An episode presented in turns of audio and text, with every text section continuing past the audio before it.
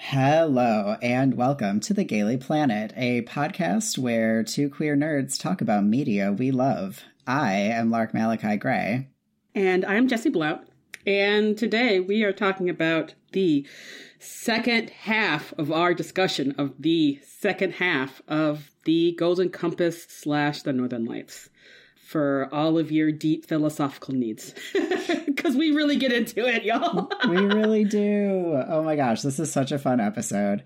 Um, yeah, so today you're going to hear editorials, personals, and mostly health and science. Yeah, let's get into the episode. Welcome to editorials, where we rant about stuff. All right. I have a question for you, which is Can armored bears see dust? I don't know. If they can, I don't think that it registers to them. What do you think? I mean, I I guess I was just trying to think through what it means when he's just like, you can't trick a bear. We can see it clear as day. Like we can see in ways that like people have forgotten how to see. And I'm just like, what is like, are you seeing like an electromagnetic field? Like, what are you like? What are you seeing? like, I'm so curious. Um, what what it is that allows him to have allows armored bears to have this sort of power that I guess through self hate and denial you can not have in the case of Iofur and his desperate to try to be human, and they got played the hardest out of anyone in the book. For real. For real. Oh, wow. Yeah. So, I don't know. Yeah, I don't know either. Maybe it's like. Nope, I don't know. Great question. Yeah.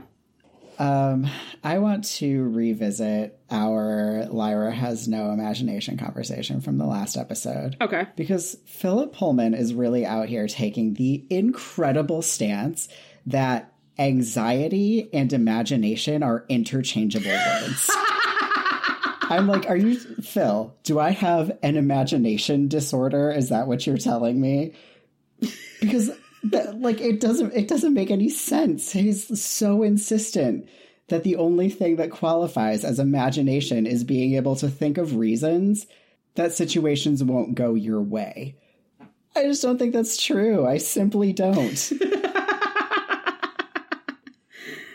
no, you're right. It does. It does because like there's got to be people who like don't have anxiety and have like a very vivid imagination, and it like Lyra, just, like, for instance. Like Lyra, for instance. it's like he goes on this whole thing about how like you can be a good liar without having an imagination and whatever and here's the reason she doesn't have a good imagination and then like one page later Roger is like, I found a hiding place. And it's like, but Lyra saw a highway. And I'm like, what's that? What's that? what are we calling that? No, you're right. Coming up with the idea, speaking of Iofur, to be like, oh, I'm your de- I'm here to be your demon. I'm Iorek's demon, but I don't want to be his demon. I want to be your demon. That is creative the fact that she doesn't talk herself out of it by being like, here's a million reasons it might not work doesn't mean that it's not a creative thought process. Yeah. That she like puts together pretty quickly from getting all the information out, being like, all right, so this bear doesn't want to be a bear and therefore is super gullible. yeah. Uh, yeah, no, I think you're right. I think that Lyra's lack of anxiety is being played off as being unimaginative. It's so funny. I like the other day, Evan and I were updating our phones at the same time. You know, when you're updating an iPhone, it's just like you can't do anything with it for like 15 minutes. And I was like, isn't it weird to think about how if something happened and we needed to call 911 in the next 15 minutes, we would have to like go to the neighbor's house. We would just have no way to do that. And Evan was like, Your brain is so unkind. I was like, I know. It's a terrible brain to have. I that's anxiety. The fact that Evan's brain wasn't like, wouldn't that be terrible? Doesn't mean that he's not imaginative. he has a great imagination. It just doesn't come with a side of like, what a terrible brain to have. Oh, I love everything about this conversation. it's your turn. All right.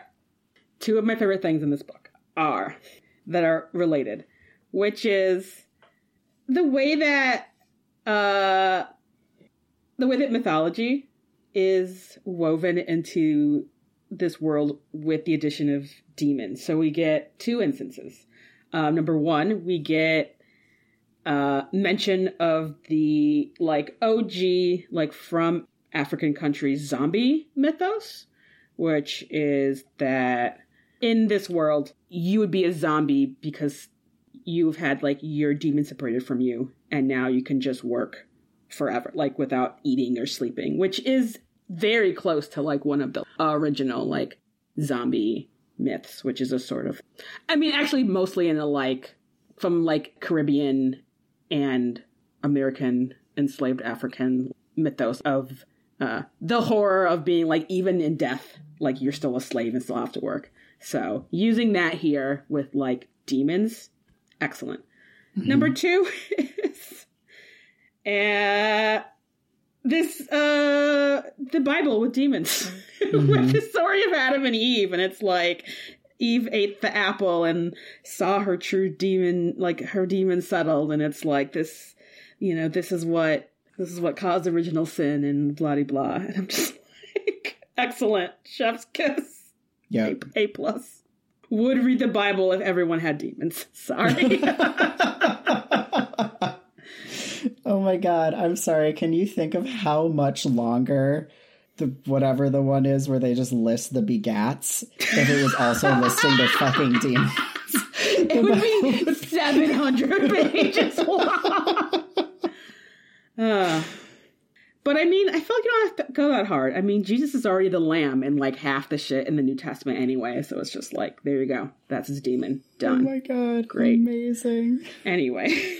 I spent a lot of time thinking about this. Um, in your opinion, does too much happen at the end of this book? A lot happens at the end of this book.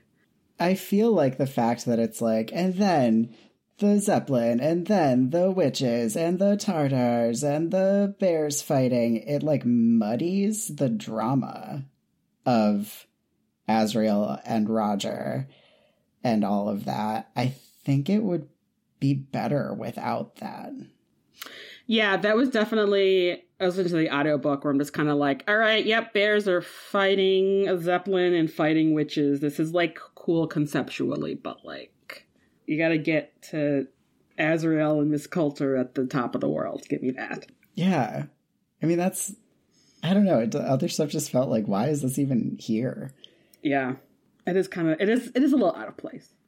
Um, speaking of which, I think that it is good that Miss Coulter and Lord Asriel are not together because I really do think that they would just burn the entire world down. Their powers combined. Yeah, yeah, yeah, yeah. Like Definitely. It's, it's a good thing they're clearly just too volatile together to like ever be together for more than like short periods of time. Yeah. Because I'm like, Definitely. this would be the end of the book. they would kill God and rule the multiverse. I'm just throwing it out. yeah. Yep, you're you're not wrong. That's a good point though, because my last question here is like Asriel makes it sound like they have the same goal where he's like, we're gonna find the source of dust and destroy it. And I think he is being tongue in cheek of like the it here is being used as we're going to destroy the source, namely God, but that dust will still be intact. Whereas it he's making it sound like we're going to destroy dust but I don't I don't think that's his actual goal. What do you think? You know, I actually was questioning that too cuz I'm like, Azra, what what do you think dust is?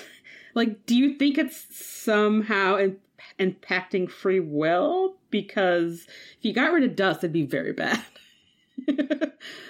so, but like, so I, I actually am a little curious, like, what he thinks it is. Yeah, great question, actually, because maybe he just learns more about it as he goes and is like, oh, let me revise what my mission is. But at this moment, he thinks it's something else. Yeah, and I mean, I think it is definitely connected to him wanting to kill God. Like maybe he thinks it's divinity of some kind, and which is kind of the opposite of what Miss Coulter thinks, who thinks it's original sin in a physical form. Mm-hmm. And that's why it's like, oh, we gotta not have that be attracted to people. You gotta rip them apart.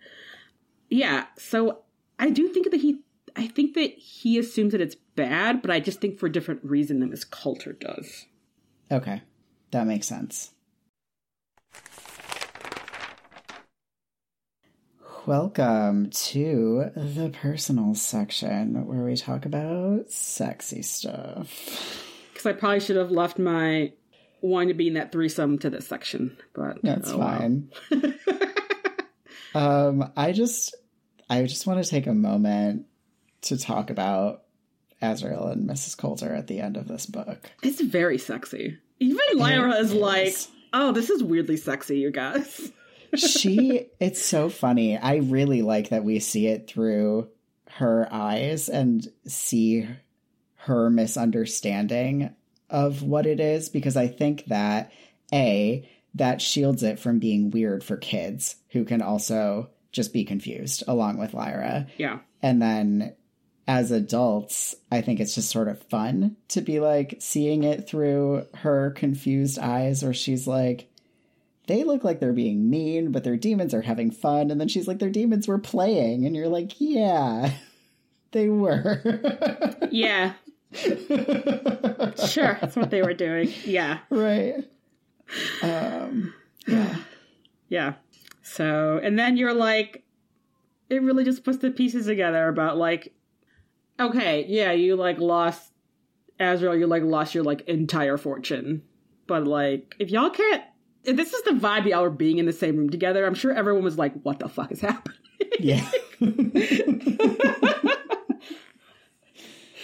And it's actually also like, man, uh, Miss Coulter's husband must have been very oblivious to what was happening. Because, God, no wonder she had an affair. There's no way that that man was satisfying her. I mean, she probably did it because he was connected, but he was probably very boring. Yeah. And we learned that, uh, yeah, uh, demons can get sexy with each other. this is the Mhm. important lesson of this. Yeah. Which is really weird to think about. Like when it's a leopard and a monkey, you're like, yeah, I can visualize this. But like, what if it's a leopard and a fucking moth? Like, what happens? I don't know. I mean, maybe that means that you're incompatible as people. Mm, maybe. I don't know. Yeah. That's a good segue into our last section. Welcome to the health and science section where we talk about magic and science and magical science. All right. Um. So I have some information about polar bears versus Okay. armored bears because if anyone couldn't tell, armored bears are some of my favorite things in this book. It's the fucking coolest. Um. So in real life, uh, polar bears don't have six-inch claws. That is totally a thing for armored bears. They're shorter, I think, for IRL polar bears, and they don't have opposable thumbs. They just have like a giant paw pad because they're huge. Um, They're so big. yeah, they're like they can go between like three hundred pounds to to like fifteen hundred pounds in like weight, uh, and between seven and ten feet long, and four to five feet high. So they can be pretty fucking huge. Yeah. Yeah, and have longer snouts than most bears too. So, like snout armor, I think head armor pretty important. Yeah, and I got a lot of this from Wikipedia. Uh, polar bears are generally pretty solitary, but apparently there's been research about them having like friendships, which is very cute. And uh, they mostly eat seals, almost, I think, primarily. Well, correction, pre climate change, majority of their diet is seals. Um, and they can get a walrus, but walruses, I did not know this, can weigh between 1,500 and 4,000 pounds. So the scene of Iofur slicing through a walrus and like killing it quickly is like, oh, yeah, actually, like you should have won that fight if you had self respect. Hmm. Like you would have won the fight because you definitely outsize and outclassed uh, Iorek. Yeah. So, uh, and bear uh, polar bear livers are actually in fact poisonous. Did I talk about this last episode? Uh, you didn't, but I feel like I looked it up at some point after reading that in the book, so I did know that. Yeah, too much vitamin A in their livers is what makes it poisonous to mammals. I think, like people, and also I guess what other mammals? Dogs, I guess. I don't know. Um, I don't know why I just thought of this. Do you think that there are like polar bears, not, you know, non human, non person polar bears, and then armored bears both in this world, or just all polar bears are armored bears? You know, I was wondering that too. I'm I'm gonna I think there must also be just regular not talking polar bears. Cause I feel like they have to make the distinction that they're armored. Well, but there could be like, you know, brown bears and grizzlies and Kodiak and. Yeah. Yeah. But I guess they would just be like they would be polar bears, I guess if there weren't other another kind of polar bear. I don't know. Do you know what Panserbjørne translates to? Does it just translate to armored bear? Yeah. Essentially. What is that, like Norwegian? Mm-hmm. Yeah, the Bjorn is bear, and the I'm pretty sure that there's like armor or something to that effect. Okay. So I don't know. It would be confusing, I guess, but maybe then it makes sense that there are also polar bears because I feel like the armored bears would have to differentiate themselves from a distance. If it's like, is that an armored bear or a polar bear? You know? I feel like there's probably only armored bears. Like, this is a world in which that's polar bear evolution was gaining sapience, for lack of a better word. Mm. And being able to learn a ton of languages, which is like very impressive. Yeah. All right. So, can we talk about the alethiometer a little bit? Yeah, we sure can. It's so specific, way more specific than it could possibly be, you mm-hmm. know?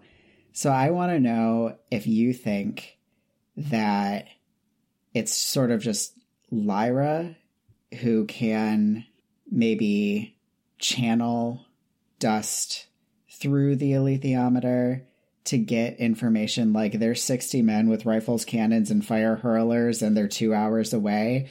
Whereas someone who's learned to read the alethiometer using books would get like, there's an army close, you know? Yeah, no, I I do think yes, Lyra has I think a very precise interpretation. And the fact that she's even like yeah, it like kind of rebuked me for asking the same question twice. And it's like Tarot does that. that I was like, oh, I know that feeling. Uh, so yeah, I think, yeah, I think Lyra is like her intuitive slash she needs to have this skill in order to move forward in her journey to save the universe is like, yeah, it is very precise. And like, yeah, probably is definitely also affected by dust. right. I mean, we know from future books that dust is what makes the alethiometer work. And Lyra is, you know, dust is angels, Lyra is chosen.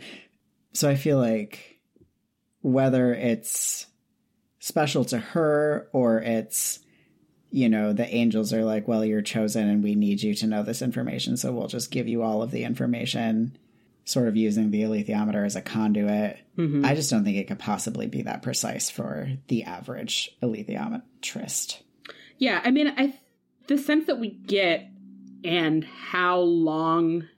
Well, I guess this is interesting because I guess my sort of interpretation of what makes the alethiometer difficult is knowing which of the many meanings of each of each symbol. Like, how do you know you're right? You know, and I think that because Lyra is the chosen one, that she's sort of intuit. She's going to intuit the correct meaning, where the people who have like a library full of books have to what do whatever calculations you have to do to figure out to be like, all right, well, this makes sense, piecing it together. I mean, Lyra will say things like, it landed on this 15 times, so I know it's the 15th layer down, but there are like thousands of levels. So I think at this point, maybe she doesn't need to do that, but I imagine that most people are sit- standing there with a fucking tally, like, okay, 5, 10, 15, 30, 75. Okay, what's the like 75th meaning Yeah. of that symbol? So no wonder it takes a million fucking years. That sounds excruciating. Yeah. So yeah. So yeah, if Lyra is not even paying attention to the part where it's like landing on it like 17 times or whatever, she can just skip that part. Like Yeah. just sort of mentally, then like yeah. Yeah. And there, there's just no way that the alethiometer can be like rifles, cannons, and fire throwers. I'm like, there's not, there's only 36 symbols. There's no way. there's no way. That's, yeah, that's gotta just be her. But th- yeah, but then it, it, maybe it's also maybe it's also a combination like charades and like word puzzle where it's like, all hmm. right, so this is an instrument and this is fire. So like, okay, fire instrument plus like this means a bear and then this means air, but also you know air machine. It's like oh, it's a zeppelin, you know, but also having to figure that out somehow from the like thousands of meanings. That would be so Yeah. hard. It would be so hard. It's like five words. Go and it's like, okay, sounds like I don't know. that sounds so much less cool than it being something more akin to tarot, where it's, you know, telling you what you need to know, but in a way that's, I don't know, that's like more esoteric. I don't know. But Yeah. just being like, all right, yeah, like charades. I'm just like, that's not that cool. I don't know. I don't like it. I mean, maybe there's just a little bit of charades happening. Listeners, it is now a week later or something because we ran out of time. And so we are resuming our journey through the health and science section. And Jesse, would you please start us off? Yes. Um let's talk about demons. We learn a lot about we learn a lot more about demons.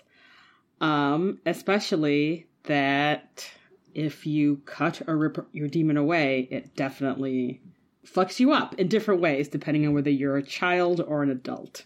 Yeah, and I think also depending on how it's done, Yeah. it sounds like I assume that an adult who is torn from their demon would also die.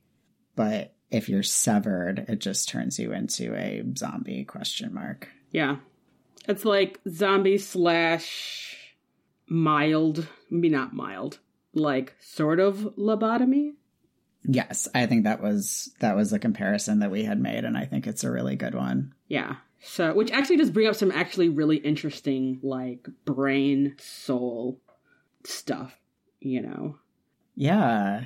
It's like your soul is what makes you interested and your brain is what, you know, affects your intellect and bodily functions and whatever. Yeah. So, uh, severing your demon, not great. But we also learned part of the reason it looks like the Magisterium is interested in doing this is that there is definitely some love slash sex things around demons too. Mm-hmm. I mean, there's definitely a sense of like a sort of I don't want to say like a carnal sin, but sort of it seems like sort of the there definitely seems to be a strong connection between like maybe romance and love and sex and the way that your demon responds to other people and I you know, also yourself as we see our first reunion of Lord Asriel Miss Coulter where there's there's definitely a like undercurrent, like a sexual undercurrent in the way that they're Overcurrent. overcurrent.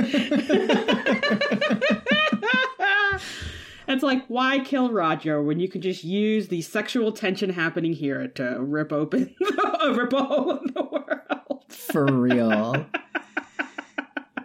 yeah, I mean, I think that that's a really good point because, you know, if we're comparing to our version, our world version of Christianity, there is this like, you know, the the core of purity culture is that sex should only be for reproduction. And I feel like these severed adults, you know, they would have sex, but it would be rote. You know, it would be like, we want a child, therefore we do this act. And it has nothing to do with passion or Desire. hormones or, yeah, desire is a great word for it. Yeah, I actually had to. I had to.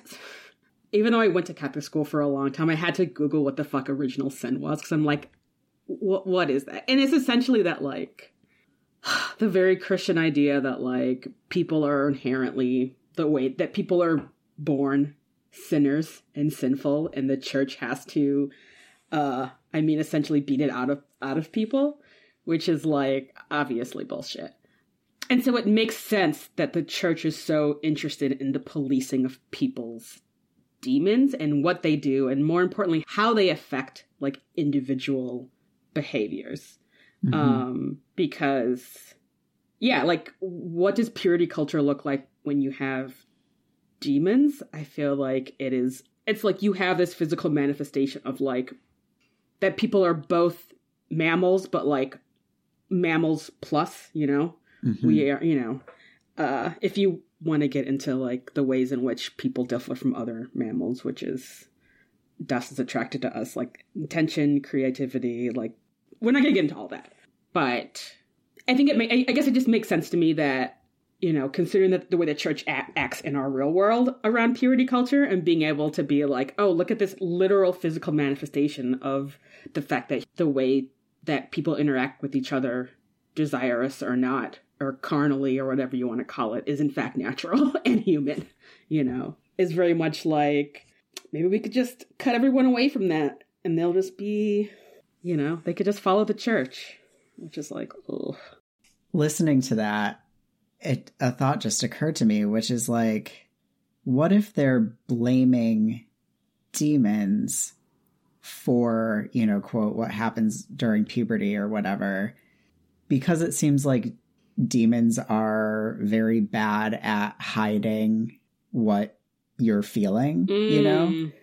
but you know I, I a, a demon and their human are experiencing the same thing essentially you know they they are one and so i think it's possible that it's just like you know in the same way that i think we were like demons would make it so that everyone's really bad at poker because they just have all of these tells they're so bad at hiding what you're feeling and so they're like, well, if we sever them, then people behave in this way where they're essentially programmable and they're uninterested in whatever. But maybe that's just a side effect, you know, or not. It, it is, it acts as like a lobotomy, but it's not because your demon was causing all of that stuff necessarily. It's because severing someone from their soul just inherently fucks you up, you know? yeah yeah it's like cutting off the brain from something essential you know Right. so Yeah.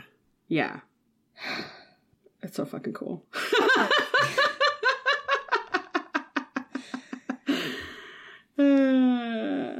Um, so I wanted to revisit a couple things from our conversation about book one, because we had talked about like how do how do they know when someone doesn't have a demon, kind of.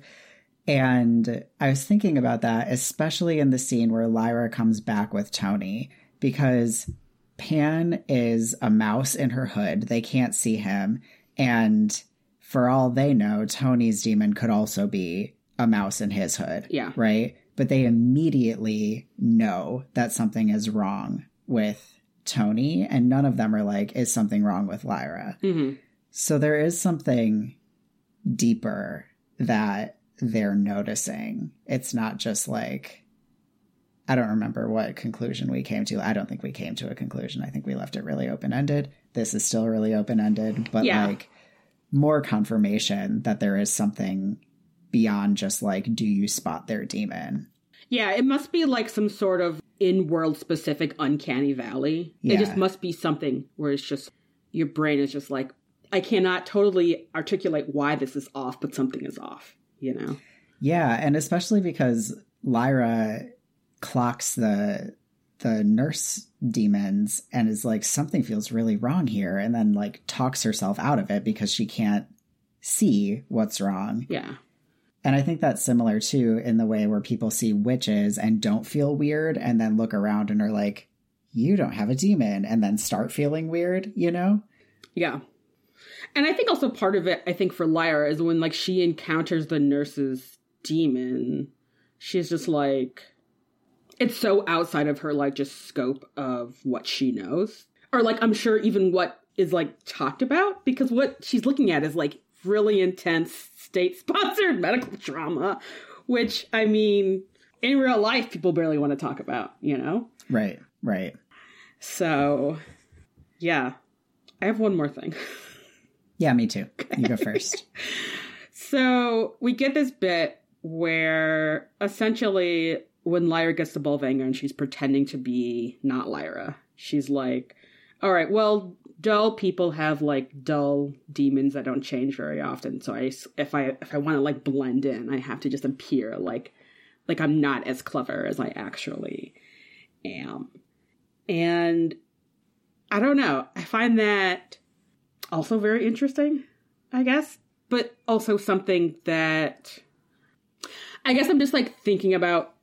Actually, I'm thinking about what's his face from What We Do in the Shadows, who you hate, the energy vampire. Colin Robinson. and like people like that, where it's just like perfectly fine. Well, maybe not in his case, but just like people who are just maybe not like curious about self expression so much. Mhm. And I feel like that would make sense that maybe you would have people who are just maybe not super curious about self expression or themselves would maybe just have a like whatever kind of soul. And I actually also think this actually brings credence to your continued argument that Lyra does not lack for imagination because Pan- Pantaleimon does not lack for creative forms. He has like ones that he rotates through, obviously, that he's for whatever reason, like ones that he finds the most comfortable. But when he's like fighting and he's switching forms really quickly or whatever, it's just like, oh. Yeah, definitely. Yeah, speaking of demon forms, someone on Patreon, sorry, I don't remember who, commented on our first episode about this book where we had questioned whether a demon can be something that you've never heard of and pointed out I don't know if you've read Once Upon a Time in the North. I've read like half of the like extra out of canon stuff, and that is one I have not read yet. Yeah, so I I have read it. It actually just randomly was one of the three books in an Airbnb that I booked one time. And I was like, oh, That's cool. very and so I read it. I know. um, it comes with an extremely boring little board game in the back too. Oh my god. I mean, it's fun for like one round, but anyway. But in that, spoilers, it doesn't matter. Um, we learn that Lee Scoresby's demon Hester is an Arctic hare, which is a demon, like an animal he had never heard of. He just assumed like she was a rabbit, you know? hmm but then he gets to the north and and learns that she is actually this very specific kind of rabbit and is like I learned that like there's this whole other layer to who I am as a person.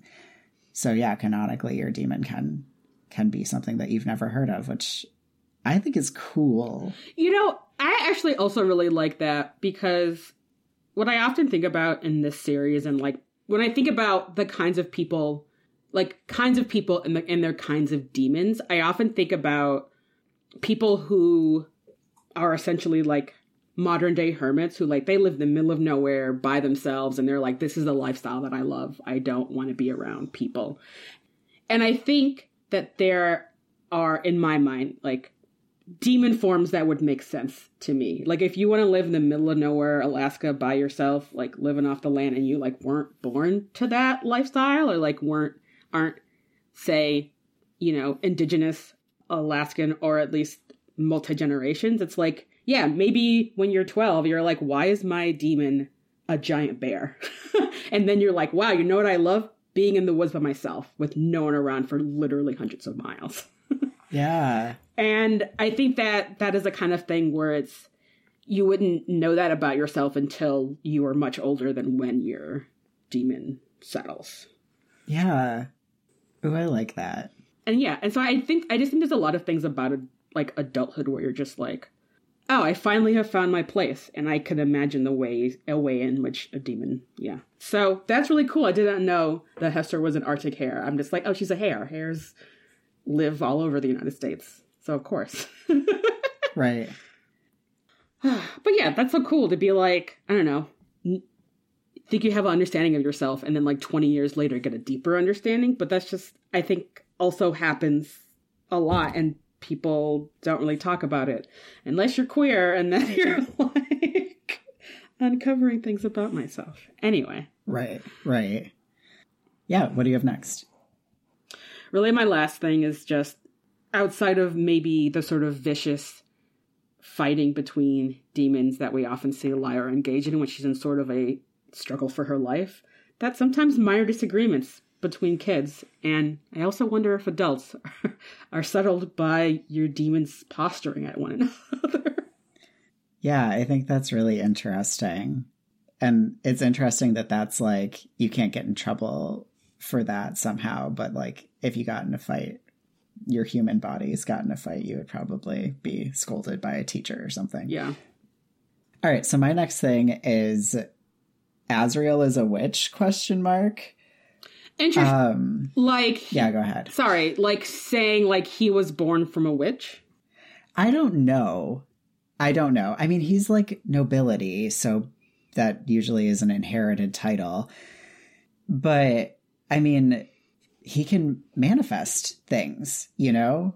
When Thorold is talking to Lyra, he's like, Asriel has a special way of call I can't remember the exact line, but like call, calling things to him. Yeah. Manifesting that the things that he needs. And it doesn't sound like that means, you know, he sends a letter to someone and they bring him the thing that he needs. He like sends a message to the universe being like, I need a child to sever so that I can tear a hole between worlds and the universe delivers him a child. Yeah. And you know, I that's a power in our world, you know, I think it would be fair to be like Asriel is a witch. I don't know what the equivalent of that is in a world where there are IRL witches, like yeah, as a I don't know species. I don't know. Yeah, actually, yeah, I have a little bit about exploring what the fuck witches are, but yeah, I mean, I yeah, like he definitely has some sort of magic to him. So yeah, I don't know. I want to talk a little bit about witches. Yeah, let's talk about witches. I feel like my first thing is are human but not. yeah.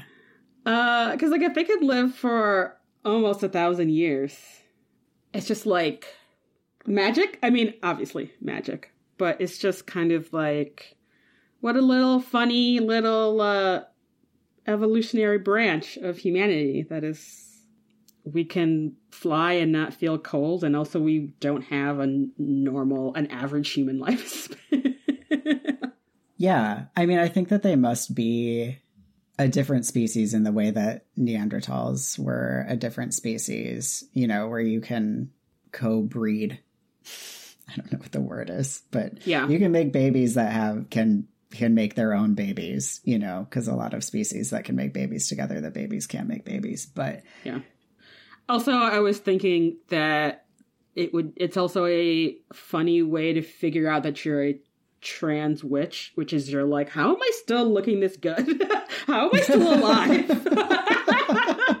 it's just like you're not aging, and you're like, oh. yeah, I yes, I love that too. I mean, I think you would probably figure it out earlier when you could do magic, you know, mm-hmm. or yeah, you're realize that you're like way too hot in your parka.